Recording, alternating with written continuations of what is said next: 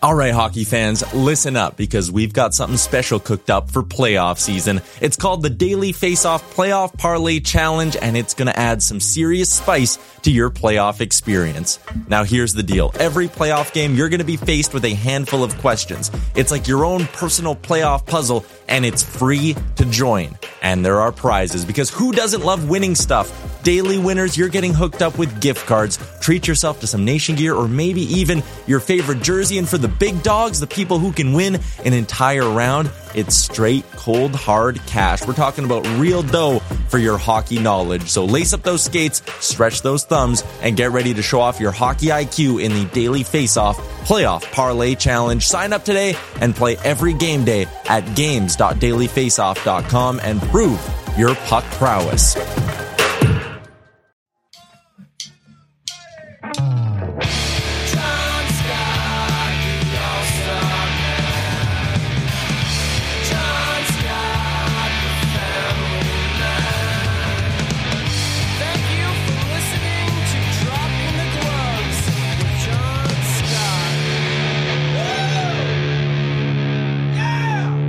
Good afternoon, everybody. Thank you for joining us on another episode of Dropping the Gloves here. Beautiful afternoon. Tim, we're approaching September. Like it, the summer's over. This is the, my favorite time of the year, but boy, can you believe it? June, July, August is almost over. It's crazy. It's August 21st today. Where did it all go? Time flies when you're having fun, even though there's been a pretty quiet summer, it feels like, for hockey news the last few weeks. Doesn't it feel quieter than, than usual? Let's get back to having fun. Speaking of fun, I, I got a lot of a lot of messages. No, you didn't. People wanted to know Ugh. you had a couple dates lined up this weekend. It's all I thought about. I was splitting wood all weekend. The only thing I could think of is you, John. what you wore, how many haircuts you got, how the dates went. How did it go? let's tell the truth for a second. You didn't think of it all weekend. You forgot about it until I messaged you this morning telling you how that went and to not bring it up on the show. The biggest mistake you can do with me is to remind me of something. Because yes, I forgot about it totally. And then Tim, I don't know, we've known each other for years. He sends me a message saying, Hey, can we not talk about this? Because it, it we really are. went it went really well, and I don't want to bring it up on the show. Well, obviously, I want to talk about it. So, how did it go? I know the young lady's name that you went out with on the first date. I'm not going to say it because people are going to they're going to track her down. Like the, our listeners are smart; they're going to track her down. So, how did it go? These dates, Tim, Luck, love connection, Chuck Woolery style. It went well. I had I had one scheduled for Friday and one for Sunday, and the one on Friday went well enough that I canceled the Sunday one, which is I don't usually do that. So No, and then you took her out again. yeah, yeah. What did you do? What is it? What does a first date look like for Tim Wurzberger and you, and your lucky companion? We um we went to this neighborhood in Charlotte called Plaza uh, Noda, stands for North Davidson, and it's just like a bunch of cool bars. And we went to this just bar hopped a little bit, and we just got to know each other. It was great. So, what do you like? I haven't been on a first date in 20 years. You you you pick her up? Do you walk over to her house, or do you meet at the bar because she doesn't want you to know where she lives, or how does this work? Uh, usually they don't like being picked up on the first date just because They're too heavy. stranger danger. Oh. Um, but but I did pick her up. Yeah, offered. Nice. Yeah, and then we yeah we bar hopped, and then we ended up going out. I don't. I go to bed like so early these days. I don't really drink that much anymore. I've been really good. And we went to this bar, even though we didn't really want to, but like one of her old coworkers was in town visiting his daughter, like an older guy. She's like, I don't want to go, but I haven't seen him in 10 years. That's a red flag. and so we went, and it was like the bars you go to when you're 21. Everyone was so young. There was like a line Mm. out the door, the bouncer checking IDs, everything was overpriced, this watered down drinks and crappy beer, and it was so crowded, elbows to the face, and just the bars that you know you go to when you're younger. And I have no place in my life for that now, but we went and it was fine. What do you order? You say water down down drinks. What's your order? Um, I got a gin and tonic. It just tasted like tonic and with a lime. Yeah, you've got to go with a beer. I think that's a safe bet in a bottle, not a draft, because they don't clean those lines. It's disgusting. I used to, I used to work at a bar. It's yucky. So it was a you, step t- above the double wide in Traverse City, just for context. so you Like drop that- her off. At what point do you say, you know, I got to cancel the second date? This went so well. I didn't do that till Sunday morning. I oh, like. oh, wow. I you canceled last minute. It was no, it was like the morning of the night of. You know, wasn't that last minute, but And do you lie to the lady who you're canceling the date with, or do you just tell her the truth? I met someone. I told her the truth. Yeah, I said that. And what did she say? She's like, "No problem, thanks." Like some something short. Oh, That's all. That's all she needed to say. Yeah, What if that one was the one? You ever think about that? all the time. Yeah. That's, That's why. That's why I thought about it for a day and a half. But Well, that's that's amazing, Tim. Good for you. I'm happy for you. Hopefully, this leads to a wedding because I don't go to many weddings, and I would assume I would be in the wedding party. Would I be in the wedding party potentially? mm, okay, I'll say potentially. I'll I'll give you that. Oh man, I would ruin that wedding party. The bride would be looking over your shoulder. Who's that? I'm like, listen, sweetie, your husband's right in front of you. Head on a swivel, walking down the aisle. Uncomfortable. Who's that tall guy up there? All right. Anyways, moving on. I'm up in Northport. Not yet. We we were up there last night. I had to drive into town to get some stuff. So we're pseudo on vacation. Life is good here. This is my favorite time of year. End of the summer, beginning of the fall. The weather's still nice, but the fudgies are gone, as we call them up here. The people on vacation. So it's just it's a little nicer. My wedding anniversary is in two days, which is exciting. August 23rd. It'll be 15 years. Wow. Do your kids I'm care about that? not not a not one iota. So I'm gonna go pick her up a card. I already did the wedding anniversary present. We went to Rome. We went to Portugal. So that's already bought and paid for. You know what I mean? So That's I've I've birthday, already Christmas, anniversary. It's everything. cashed that check, man. Like that was a big gift for her to do that because I didn't really want to go. So there we go. I just got to get a card, waiting to see what my present is. I'm assuming it's nothing, but hoping for something, hopeful for something. Almost done splitting my wood. So life is good. And it got me thinking who else is life good for? NHL defensemen. The Segways are killing it.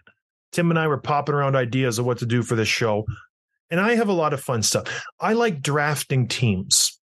That's what I like to do. Tim and I used to do it every year. We've fallen off a little bit. He needs so much prep time. I'm more of a let's do this in an hour. And he's like, I need some prep time. And then it just never happens because we have interviews, different things come up. I finally got him to just say yes on this idea. Tim and I are going to draft the best possible defensive corps, six defensemen, which I know is not, you usually have seven or eight. We're only drafting six because that's how many we you play.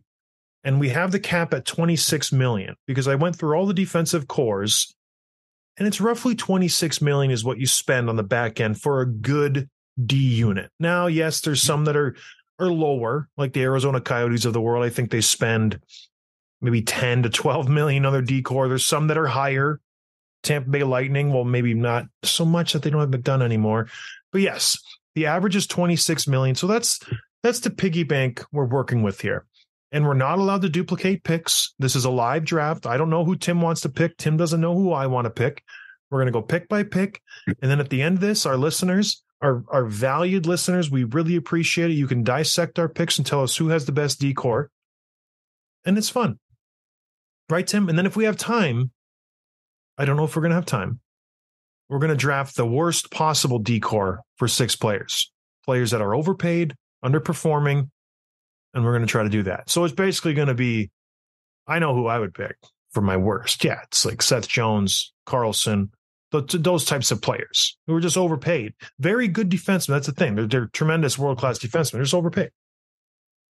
Norris, my Norris winner of this past season will be on my worst D group. Isn't that wild? Wild. You got a couple of requests this morning. One of our friends, Andrew, saw there's a list going around of these top 20 defensemen, and Carlson's pretty high, Dougie Hamilton's pretty low. It's a strange list, so they want to hear your take on it. So I, we're kind of covering this sort of thing anyway. So timing's good. Well, it's it's the whole dynamic of the NHL, what people value and what are important. And gone are the days of defensive defensemen. Done. Like it's it's a dying breed. It's it's it's like the running back in the NFL. Nobody cares. Nobody cares if you can carry the ball 300 times and put up however many yards you get in a season, 2000. Those are those are gone. They don't value that position anymore, much like a defensive defenseman. Who cares? We want you to get the puck. We want you to join the rush. We want you to be effective on the power play. We want to see speed. We want Quinn Hughes. We want we want Roman Josi's. We want Cale Makar's. We want Adam Fox's. We want these types of defensemen. So it is what it is. The game's evolving until it gets to a point well, when you need a defensive defenseman, there's no one to be found. And it's like, oh, I wish I had a defensive defenseman to kind of go out there and block a shot or kill this penalty or do the hard things that no one wants to do.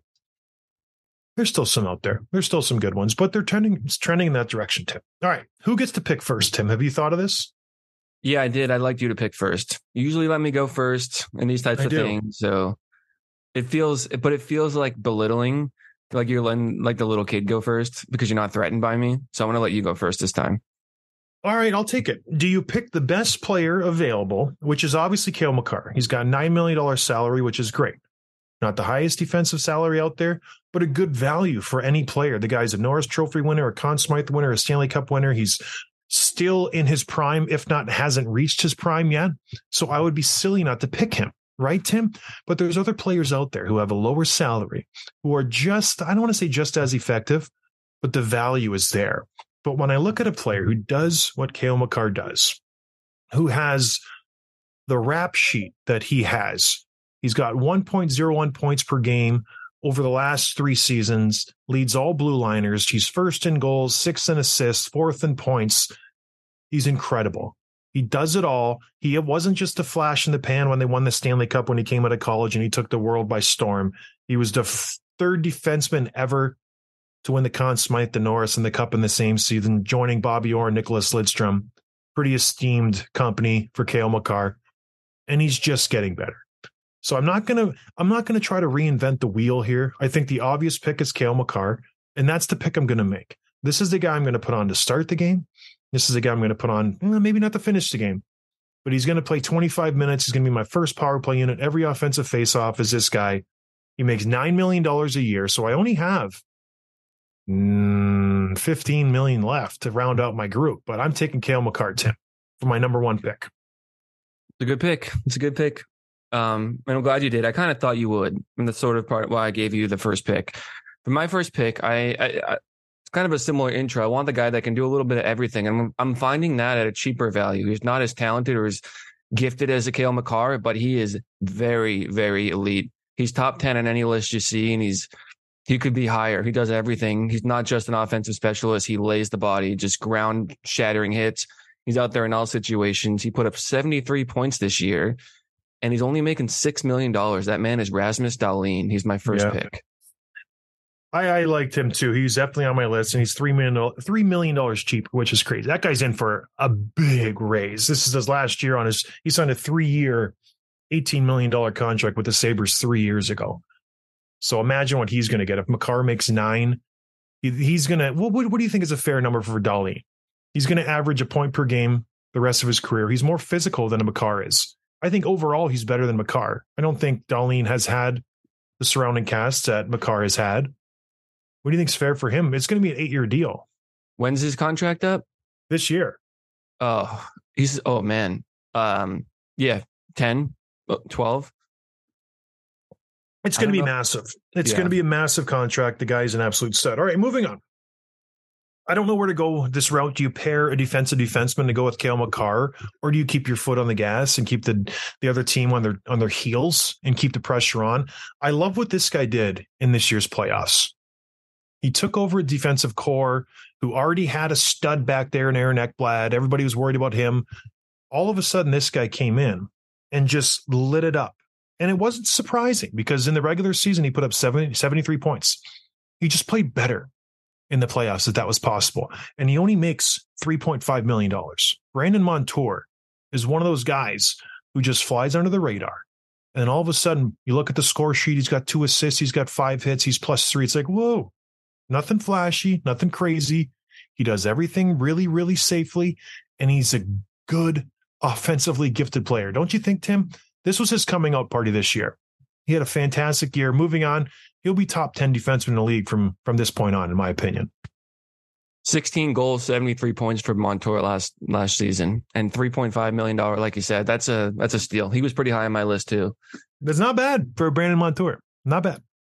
Okay, well, I'm looking at a guy thinking of, you know, speaking of pairing with a responsible defenseman. Part of what why Cale Makar is able to do what he does is because he plays with a guy who's so underrated and so underpaid. That man is Devon Toews, who also puts up pretty hefty points. He had 50 points last year while taking the defensive zone faceoffs, while blocking shots, while staying back while Makar does his thing. And he makes only $4.1 million this year. The shoe in. He's on top 10 defensemen in a lot of lists, but certainly 15 to 20 and he does everything. You think he's so underrated, and um, yeah, he's going to look really good. Whether I put him with Dahlin or someone else for four point one, you can't do better.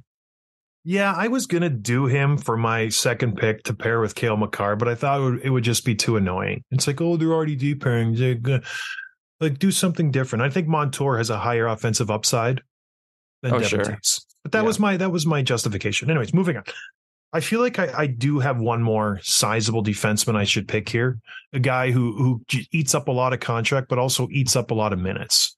So there's a lot to pick from on this list. And there's the Roman Josi's of the world, who I think is a fantastic player. He does it all. The Dougie Hamiltons of the world, who I think is just fantastic in his own right. I like I like having Norris Trophy winners on my team for some reason.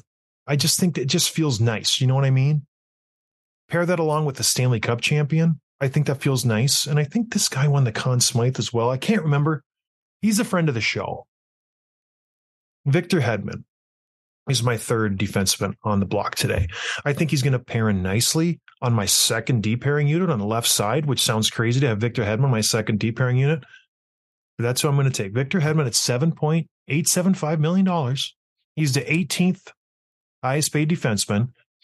He's top three D man in the league every single year. The guy's an absolute stud. He's 32 years old. He's played in every situation you can imagine. Stanley Cup finals, jackpot. Overtime, jackpot.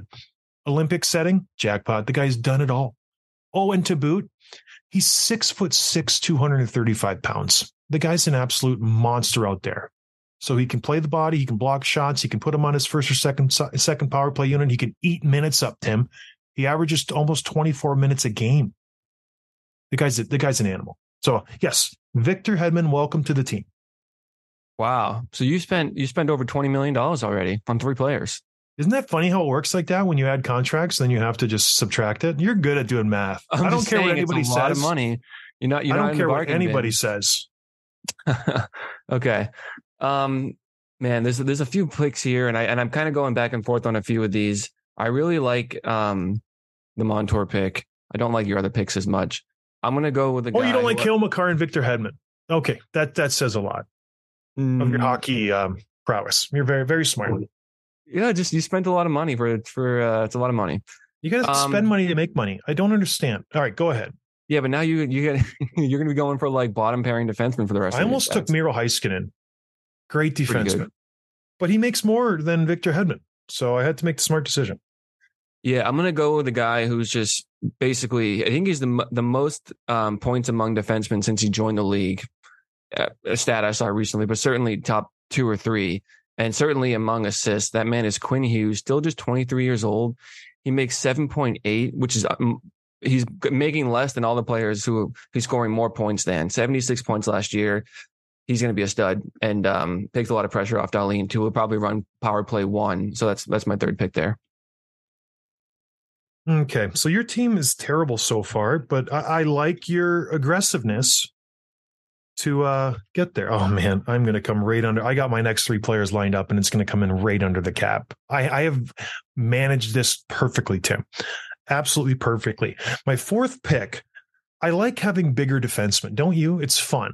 You got the size, guys who can skate a little bit. I love Victor Hedmans, but I don't need that all the time. Sometimes I need a little water bug to go out there. I separate the man from the puck, and this little guy comes in and picks up the trash and makes the outlet pass. I need that. And I talk about this guy a lot.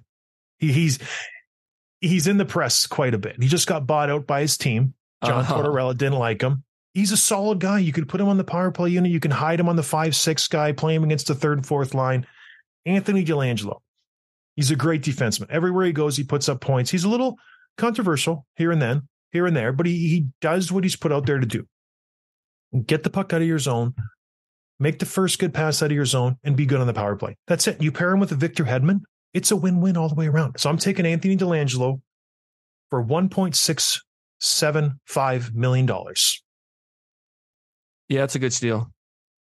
A little bit of a potential question mark, but you've got some character on that back end. They'll keep him. Oh, they're going to keep him in line. Multiple Stanley Cup winners here, and more to come. okay.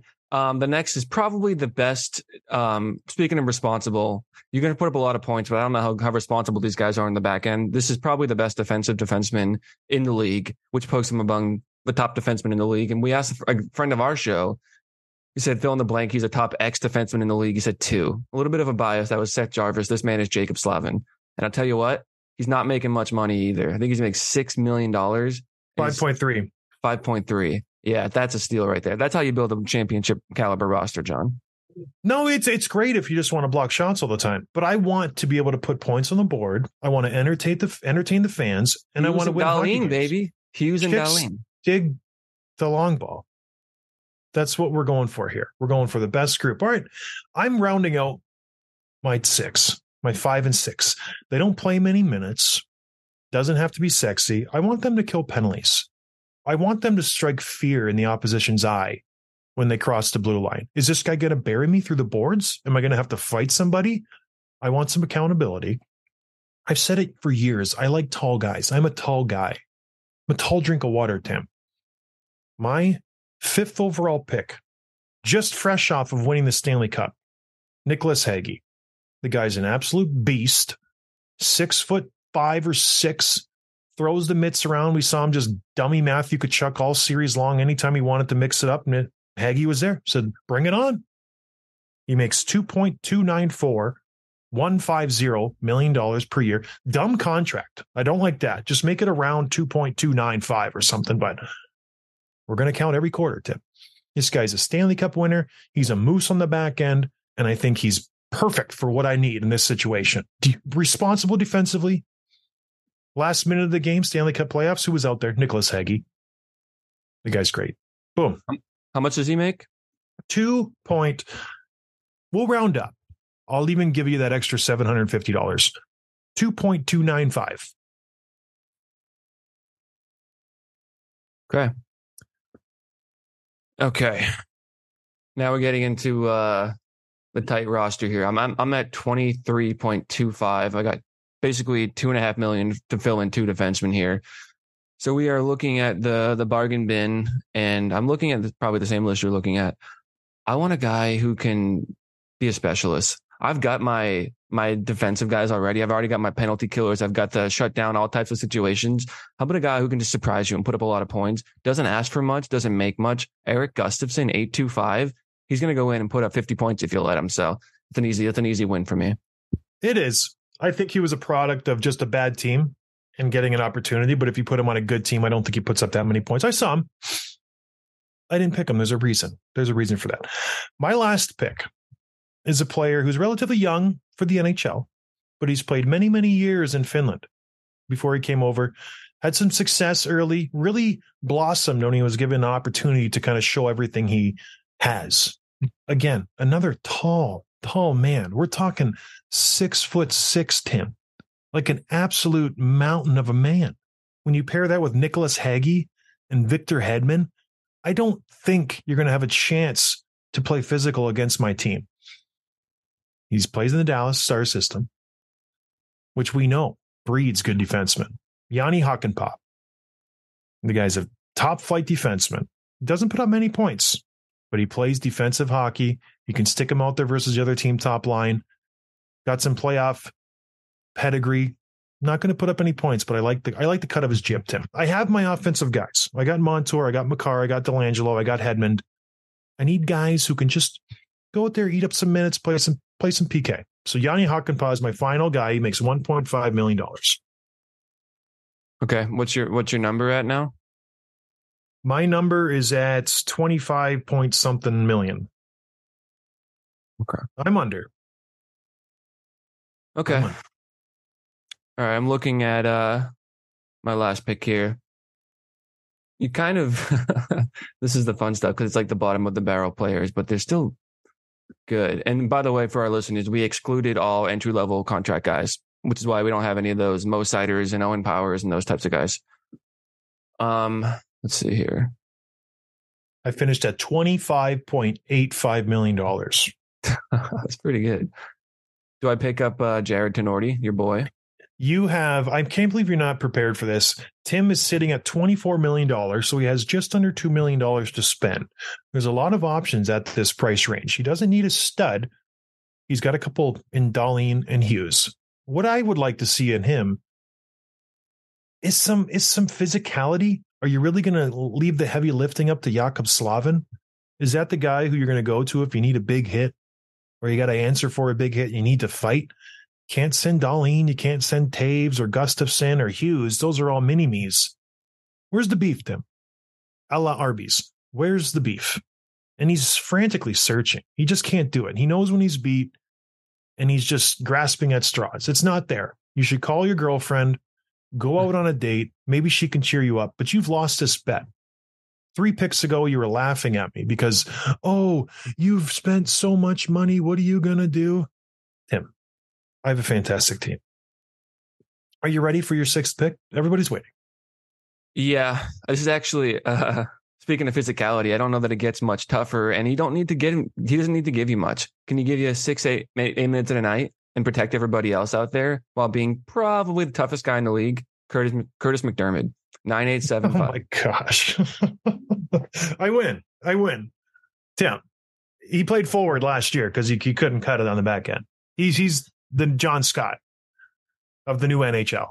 And he's out of all the hundreds of defensemen in the NHL, you picked Kurtis MacDermid. You told me That's- I need physicality and toughness. It doesn't get Wow. tougher or more physical than him. You're right. It doesn't get tougher, but you still got to play the game. And I, I, I'm doing this to chirp myself. If I'm making a top six defensive list, I'm I'm nowhere near the top six. You've made your bed with that one. There's not a chance you win this competition in the world. Can we just say that? No, no. My team's you're very top heavy, John. You're very top heavy. You have a lot of specialists on your team. My guys can all do everything except for MacDermid, but he doesn't have to. I have two defensemen who are better than your six in Makar and Hedman. I have a better point getter in Brandon Montour than your top six. No, no. Hughes Maybe Dahlin. Dahlin's better. Hughes- Hughes. is not better. Hughes is better than everyone except for McCarr in terms of putting up points. I have more Maybe physicality, more size. I just think overall, Hedman's Tim- got a lot of miles on him. I don't know if he, how many more elite seasons he has. I think he- 32 I think years we've old. seen his best hockey already. he's 32 years old. I, don't- I don't know Yeah, what you're talking he's about, 32 with a 35 year old body at this point. Tim. When you're grasping at straws, you just would know that better than anyone. You, you're grasping at straws. This is sad. I don't want to see it. Last year, he put up 50 points in 76 games. The guy's still a stud. 85 the year before. He does it all. He All does absolutely is- everything. I hear What's that? regression. I hear regression. Is is 50 less or more than 85? It's less. Oh, so he's getting worse? God. That's the guy. Yeah. That's your guy? That's who you I want guess to if I guess if 50 is bad, that's okay. But he's on my second pairing. I have Makar and Montour on my first pairing. Montour 73, Makar 80 something.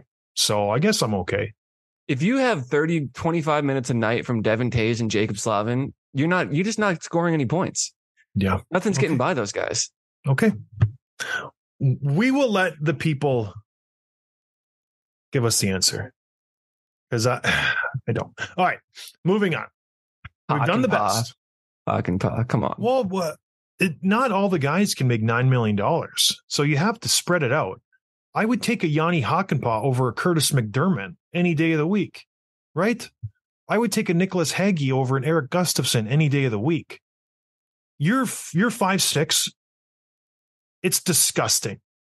It's insulting, and you should do better. John, do you remember what Montreal did with four defensemen in the oh, playoffs? Oh.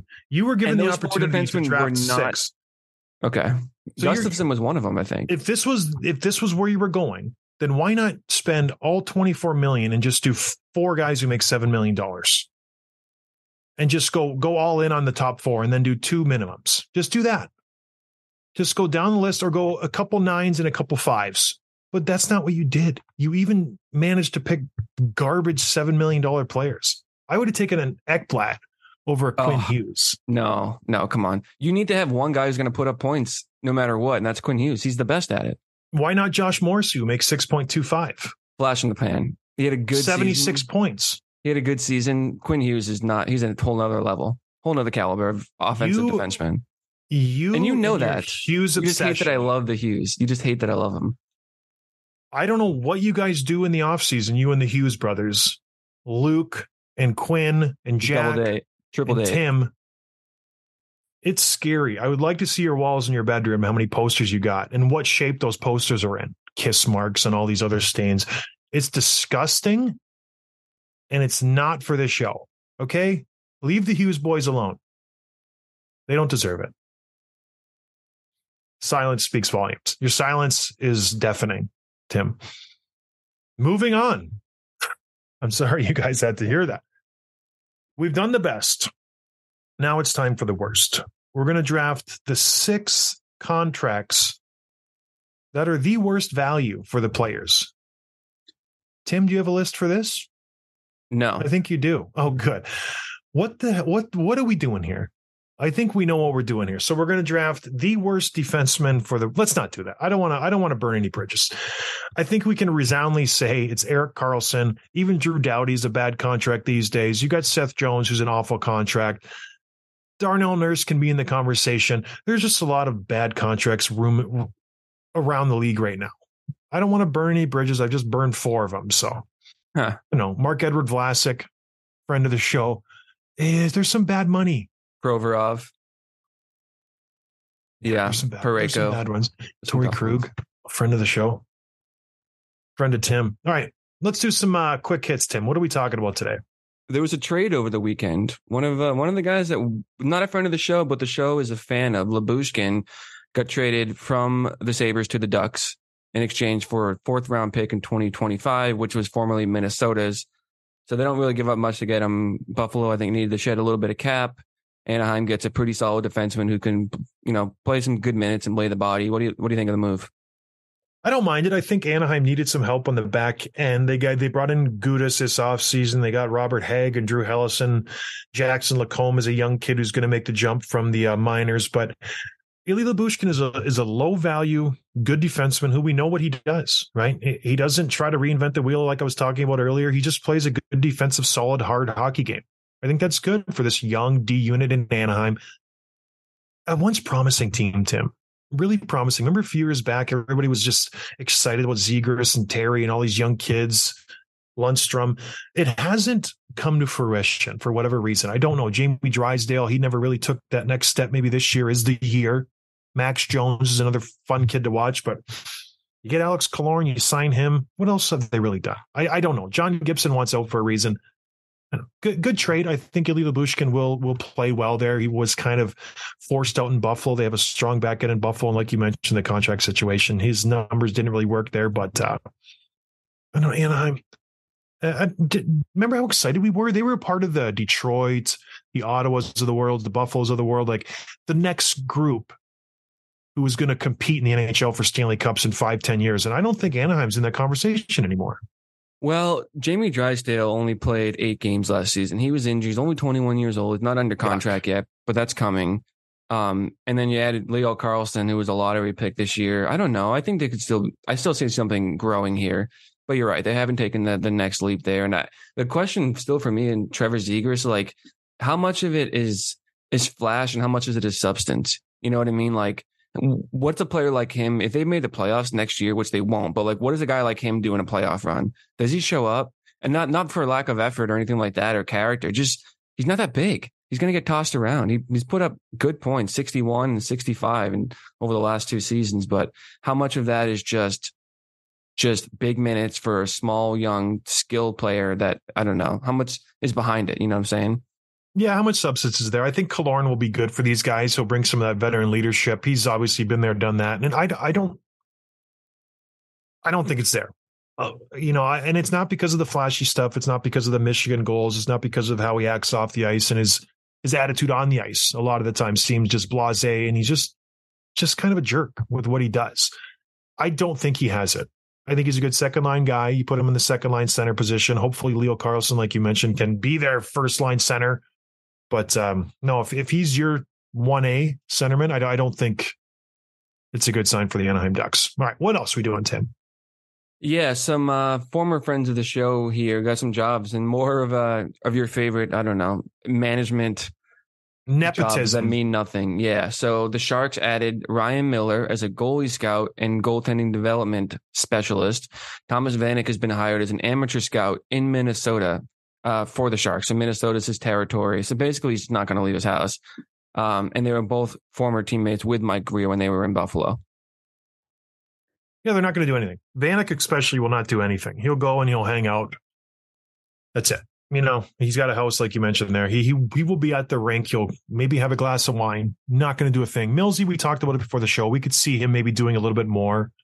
He He'll does- seriously. He does take things seriously. Even on our show, go back and listen to the episodes. Very just smart guy, in depth. He's going to do his research and he's going to come in. What I see happening there, he's going to see who's in net and he's going to be in practice teaching these guys things. And all of a sudden, he's going to, you know, I'm better than you. I, I I know I'm an advanced age. I think he's 40 years old, but he's like, Kaapo Kähkönen, I know you're from Minnesota, Mackenzie Blackwood. I, I think I'm better than both of you. And he's going to make a comeback. And he'll be playing in that for the San Jose Sharks at the end of the year. It's going to be a beautiful situation. But all kidding aside, it's just a joke. These guys are just paychecks for nothing. It's it's Calgary just hired um friend of mine, Brad Richardson, too, be a scout. It's like, I want that job. Wasn't he the coach? job. Brad Richardson? Wasn't he the coach of the Blackhawks? No, that's Luke Richardson. Oh, Brad Richardson is 16 year NHL vet, kind of like a fourth line specialist, good in the Yeah. good in the face off circle. Played with him in Arizona. Great guy, great guy. But yeah, just just hired for a scout in Calgary, Western scout. yeah. He's he was always good against the Bruins. If him and Vernon Fiddler probably played 20 games against the Bruins in his career, I bet he has 30 points. It was crazy. He would just always just do well against Boston. and let me Um, tell you this: scouts do nothing. Okay. Especially hockey players, all they do is they go watch a couple. If you're a scout in the Western Conference, you go watch some WHL games, you circle some guys, and you say, "Oh, this guy's good." That's it. There's nothing to it. You could do it from your couch, but they go to the rink. I've talked to scouts at rinks before. I know how they work because I sit out a lot of games and I just chew the fat with them. And you basically got to get one good player a year that you think is good, and you just say, "That's my guy." Get him drafted in the sixth round. We'll develop him. He'll be a good player.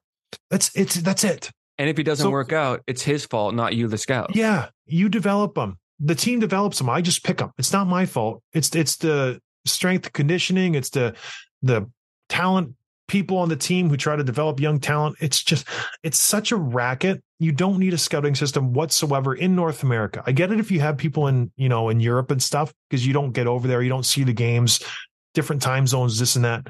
You know everything.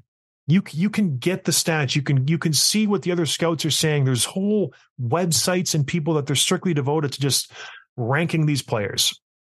After the first two rounds, it's a crapshoot. You might as well just throw a dart at a dartboard.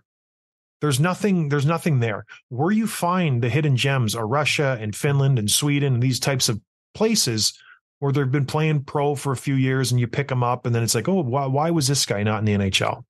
Someone sees him, they believe in him. Let's come over, and then you then you have a player.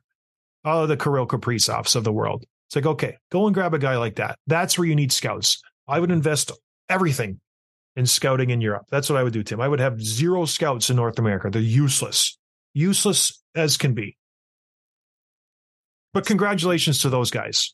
That's Well, great. Speaking of scouting in, in Europe, there's a player. So there's a list going around this morning of of guys who have still not signed contracts, and it's the usual, you know, Patrick Kane, Tatar, Danton Heinen, whatever.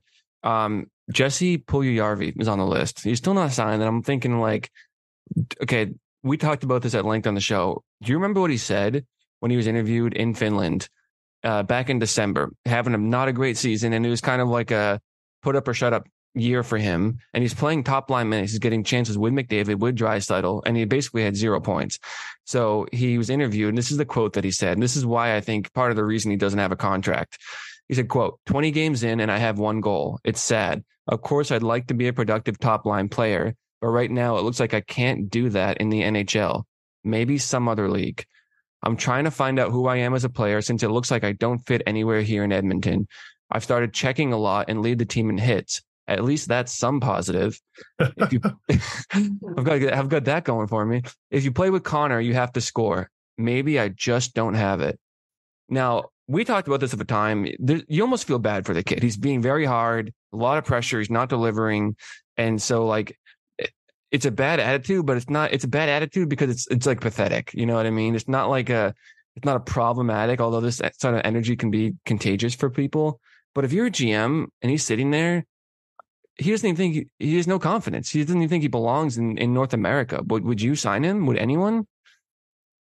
I feel bad for this kid because he was drafted first round, fourth overall, all the potential in the world. Big bodied, six foot four, 200 some pounds. The expectations were sky high. And he was thrust into a situation in Edmonton where he was surrounded by negativity. He was surrounded by people who just wanted the Edmonton Oilers to succeed so bad, but he had he had no chance to succeed, Tim it, it was just such a bad spot for him to be. He goes gets sent down to the AHL that same year because he played pro in Finland. He was allowed to be sent down, and he just after that it didn't really click for him. And I've seen it time and time again. These young guys, these high draft picks, they get put into a situation where they can't succeed. And yeah, you know, he played with Connor McDavid. Yeah, he played with all these big players and he had opportunities. I get that. I think they broke him his first season. He should have never made the NHL in 2016 and 17. He should either should have either stayed in Finland and developed more. He was a young kid at that time. I think he was 18. Or he should have came over and played the whole season in Bakersfield. He was eligible for the AHL and just do that.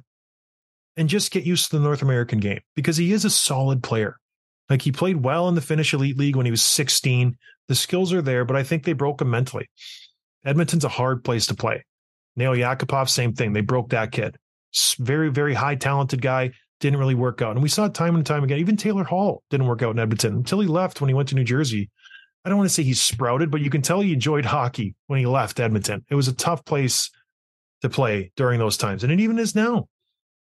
McDavid and Draisaitl, you can't tell me they're living their best life in Edmonton.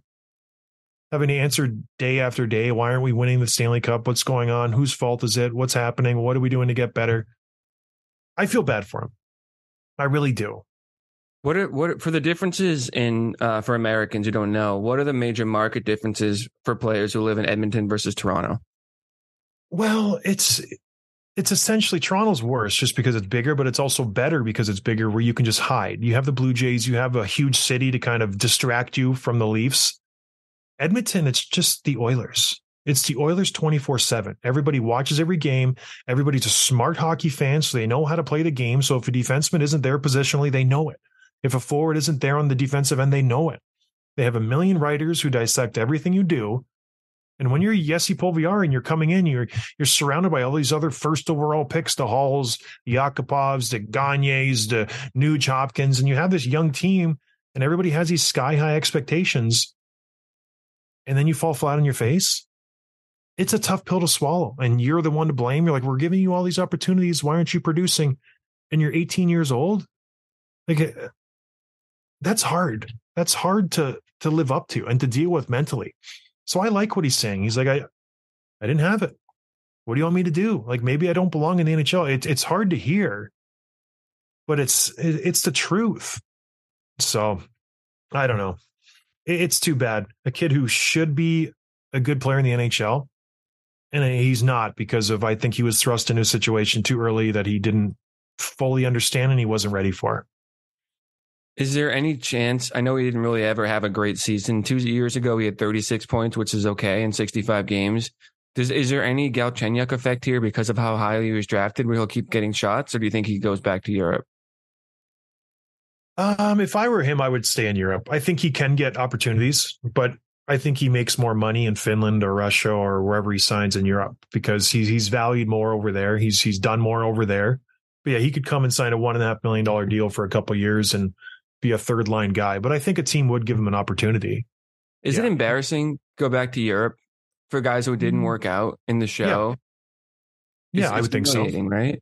Yeah, because the NHL is the best league in the world, and you want to succeed there. And he's fourth overall pick. Like he, Yeah. he's like that. That's you're you're walking back with your tail between your legs. Like it didn't work out. I'm back. Sorry. So it is what it is. It's it's not easy, but it, I, I love his honesty. I, I really do. It's refreshing. He's like, maybe I'm not made for the NHL. So what are you going to do? Too bad. I I like the kid, but he just Some people got it, some people don't. Go back to Sweden. Sorry, I keep saying he's from Finland. He's from Sweden. Go back to Sweden and play in the Swedish Elite League. Make a couple million bucks and have fun, live at home. And there's nothing wrong with that. He's only 25 years old, for Pete's sake. He can still play for another 10, 15 years. Just not in the NHL. Yeah, last thing here. Uh, just a request. So we've done a lot of voicemails in the last couple of months this year, and they've been great. And so what we want to do is every so often a little bit more focused and a kind of a request from our listeners. And we'll do this a few weeks from now. Hopefully we get you guys to send some in. So the first kind of request is to send us stories of your funniest, most embarrassing on ice hockey moments. Whether you whiffed on a breakaway or your girlfriend's there and you embarrassed yourself, you caught an edge, you wiped out getting off the bench, whatever. Tell us your funniest, most embarrassing on ice hockey story. We'll play the best ones in a few weeks from now, and hopefully we'll have a good laugh while doing it. That number, just once again, is 980 522 8146. It's also on our social media pages as a pinned post. So you'll see it if you check it out, either Twitter or Instagram. Do you notice Tim can't stop talking about girlfriend stuff? Oh, man. What? You just oh, bring up girlfriend. girlfriend stuff. Like You always just- you always play better when there's a when there's a lady watching. You know. Well, is there a lady listening now? Is she a friend of the show? You know what I mean? I hope she's not listening. Why not? Uh, I don't know. I don't know. This is what you do. This is who you are. You want her to embrace it. My wife listens to no shows. What? Oh, no shows. Yeah. Yeah, she hasn't listened to one episode ever since we've done almost 600 of them. Not one. She was even on one. She didn't listen to it. She She's coming back on soon. No, Tim's been asking me to do that for the last six months. No, the answer is no. All right, everybody. Well, are we going to get um Brady Tkachuk this week, Tim? Yeah, he's got a limited availability. I, I owe him a response. He wants to go at nighttime, but I told him we don't do that. I didn't tell I'll do a that. nighttime for Brady. I'll do a nighttime for Brady. Six I'll o'clock. make it work. Is that a tough time? That's not even nighttime. I'll do that for sure. I'll make it work. Okay. Brady Tkachuk, you make it work. okay, I'll tell him that. All right, everybody. Well, get ready for that. I'm excited. Tim's excited. He's going on a date probably tonight. Wish him luck. It's going to be crazy. The second dates are always the most stressful. Not as stressful as the third date, though. So these are the ones where you really kind of see if you guys are compatible. You know, you ask the tough questions. She, um, yeah, she invited me on a boat with her friends this weekend, this coming weekend. I'm like meeting the friends already. That's pretty impressive. Are you going to go? Yeah. Yeah.